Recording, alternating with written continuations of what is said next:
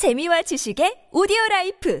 팟빵 안녕하세요. 역사 돋보기입니다. 우리나라 역사 중 미스테리로만 남아있는 국가가 있으니 바로 가야입니다. 여러분은 이 가야에 대해서 어디까지 알고 계시나요? 당신이 몰랐던 가야에 대한 사실들을 알려드리겠습니다. 우리나라 최초의 정식 역사서 삼국사기는 가야에 대한 기록을 따로 하지 않았습니다. 백제 신라편에서 단편적으로 참고할 수밖에 없죠. 가야인들은 스스로의 역사를 남기지 않았습니다. 지금까지 발견된 삼국시대 갑옷의 75% 이상이 가야의 철갑옷들입니다. 가야 연맹에는 총 6 개의 가야가 있다고 알려져 있지만 이는 삼국 유사만의 일방적인 기록입니다. 실제로는 훨씬 더 많은 가야 국가들이 있었던 것으로 보입니다. 일본 측 기록에선 14개의 가야들이 있었다고 하며 고고 학계에선 20개에서 30개의 가야들이 있었다고 주장하시는 분들도 많습니다. 확실한 건 6개만 있지는 않았습니다. 가야 연맹에 속하는 국가들은 무슨 무슨 가야라고 부르지만 이는 잘못된 표현입니다. 당시에 뭐 무슨 무슨 가야라는 말은 존재하지 않았습니다. 이 말은 나중에 고려 시대에 편의상 이 낙동강 유역의 여러 작은 국가들을 통칭해서 부르기 위해 만들어낸 말입니다. 실제로는 가야 연맹에 속하던 국가들은 전부 다 저마다의 고유 국가명이 존재했습니다. 예를 들어 소가야의 원래 명칭은 고자국이고 아라가야의 원래 명칭은 알라국이며 비화가야의 원래 명칭은 비자국입니다. 가야를 지칭하는 국가는 딱 하나입니다. 바로 금관가야인데요. 가야 외에도 가라, 가락, 구야 등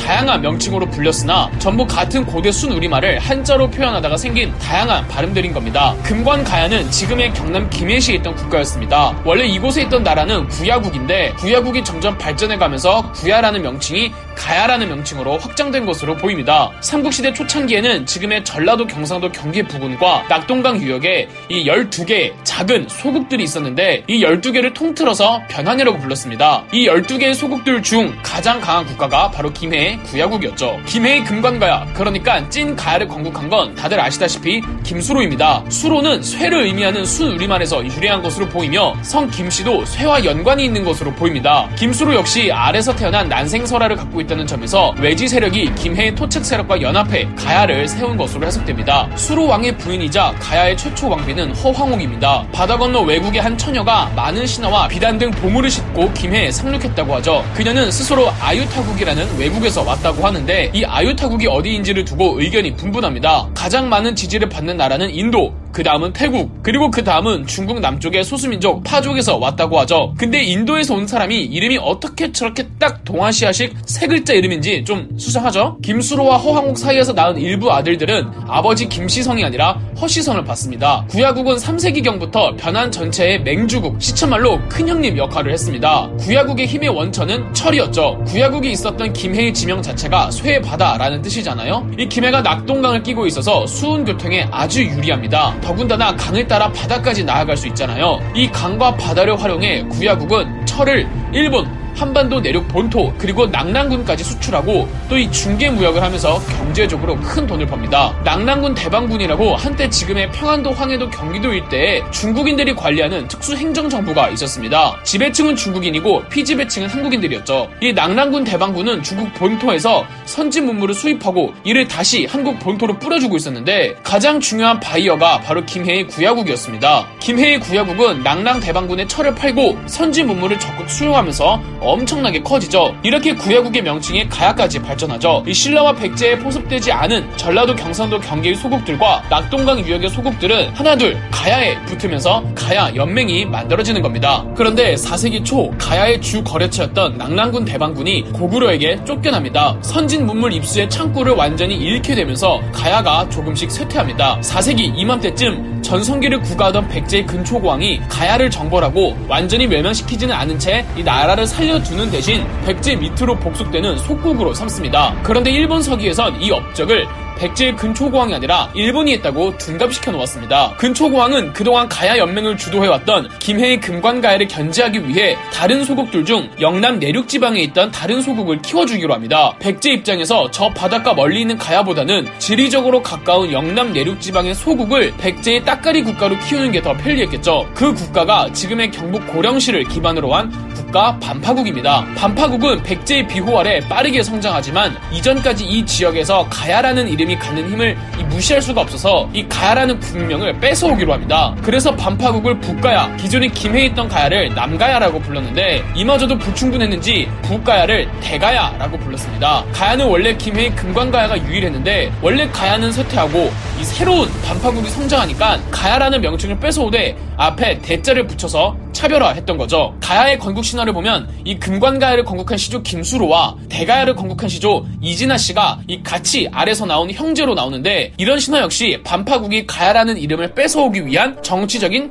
프로파간다로 보입니다. 백제는 이 대가야의 가야에 대한 통치 기구 혹은 군사 기지를 만들어 고구려 북진을 위한 전진 기지로 사용했습니다. 이 기지 혹은 통치 기구가 임나가야인 것으로 보입니다. 혹은 백제는 고구려와 싸우기 위해 일본군 병력을 일부 차출받아 이 전진 기지에 주둔시켰는데 이 일본인들이 거주하는 출장소를 임나가야라고 보고 있죠. 그런데 일본 서기에선 또 이 임나가야가 일본이 한반도 남부를 통치하던 기구로 오기하고 있습니다. 5세기가 되면 원조 가야였던 금관가야는 있으나 마나한 국가가 되고 주변의 소국들은 백제의 지원을 받는 반파국, 아, 아니, 이제는 대가야에게 빌붙습니다. 이걸 후기 가야 연맹이라고 하죠. 그런데 5세기 중후반기에 고구려가 이 장수왕의 전성기를 맞이하면서 백제가 엄청 힘들어집니다. 가야에 대한 백제의 지배권이 한순간에 확 약해지자 대가야는 갑자기 독자적으로 힘을 키워나갑니다. 막 경북 고령에서 이 전라도 남원까지 영토를 확장시키고 이 막 독자적인 이름으로 막 중국 측에다가 사신도 보내고 그럽니다. 6세기에 백제가 다시 회복하자 백제로부터 벗어나려고 했던 대가야를 크게 꾸짖습니다. 이젠 나름 컸다고 생각한 대가야는 언제까지 백제의 따까리로 살기 싫었는지 신라와 혼인 동맹을 통해 백제한테 까불려고 합니다. 그런데 신라와의 혼인 동맹도 잘 되진 않습니다. 신라는 법흥왕 때 어, 낙동강 너머로 영토를 확장시킵니다. 이곳에 이제는 존재감이 다 사라져 있는지도 몰랐던 가야의 원조 이 금관가야가 있었는데 도저히 신라와 싸울 엄두가 안 나자 금관가야의 마지막 왕 구해왕은 어, 신라의 법흥왕에게 나라를 전부 바치면서 532년